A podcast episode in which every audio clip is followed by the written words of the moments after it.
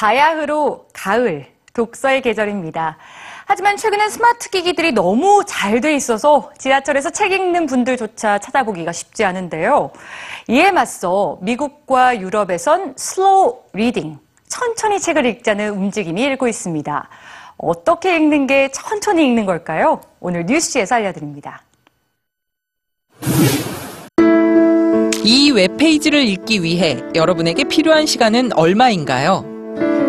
그렇다면 글자 수가 비슷한 이 종이책 한 페이지를 읽는데 필요한 시간은 얼마인가요? 혹시 한 줄을 읽고 다음 줄로 가는 것조차 어렵게 느껴지십니까?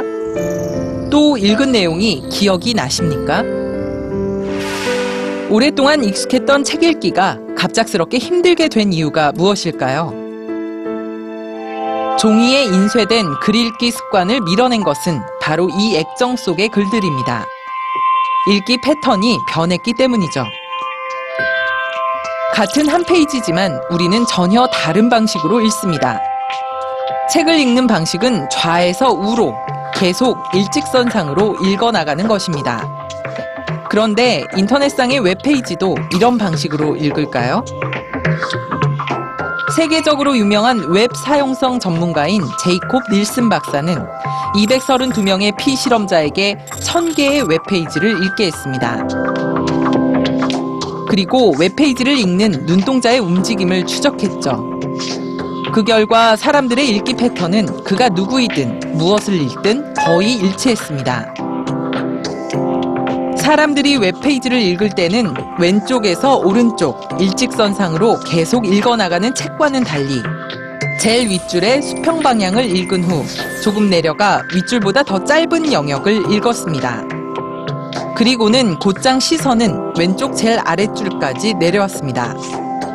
바로 F자 형태로 글을 읽는 겁니다. 때로는 아랫줄을 더 읽는 E자 형태, 윗줄을 읽고 곧장 내려오는 뒤집힌 L자 형태의 패턴도 있었지만 공통점은 꼼꼼히 읽지 않는다는 거죠. 중요한 부분만을 빠르게 읽고 다음 페이지로 넘어가는 습관은 오랜 책 읽기 습관을 밀어내 버렸습니다. 스마트폰 대신 책을 펴들어도 한줄 한 줄 빼놓지 않고 집중하며 깊게 읽기란 쉽지 않은 일이 되어버렸습니다. 책마저도 F자 패턴으로 읽어 내려가는 거죠. 이런 경험을 한 많은 사람들이 slow reading을 시도하고 있습니다. slow reading이란 왼쪽에서 오른쪽으로 책을 읽던 패턴을 되살려 책을 읽자는 것입니다. 짧은 시간 동안 많이 읽는 것이 아니라 천천히 깊게 읽던 습관대로 돌아가자는 것이죠. 이미 미국과 유럽에서는 slow reading 클럽이 유행 중입니다. slow reading 클럽에 참가하는 사람들은 일주일에 한 차례씩 한 자리에 모여 각자 약 1시간 동안 책을 읽고 헤어집니다. 별다른 사교 활동도 토론도 없습니다. 그저 각자 책을 읽는 것이 slow reading 클럽 활동의 전부입니다. slow reading 클럽에서 잊지 말아야 할 가장 중요한 점이 하나 있습니다. 그건 바로 모임 시작 전 휴대전화와 컴퓨터의 전원을 모두 끄는 것이라고 합니다. 온전히 독서에만 몰입할 수 있는 단 한시간을 갖기 위해서라는군요.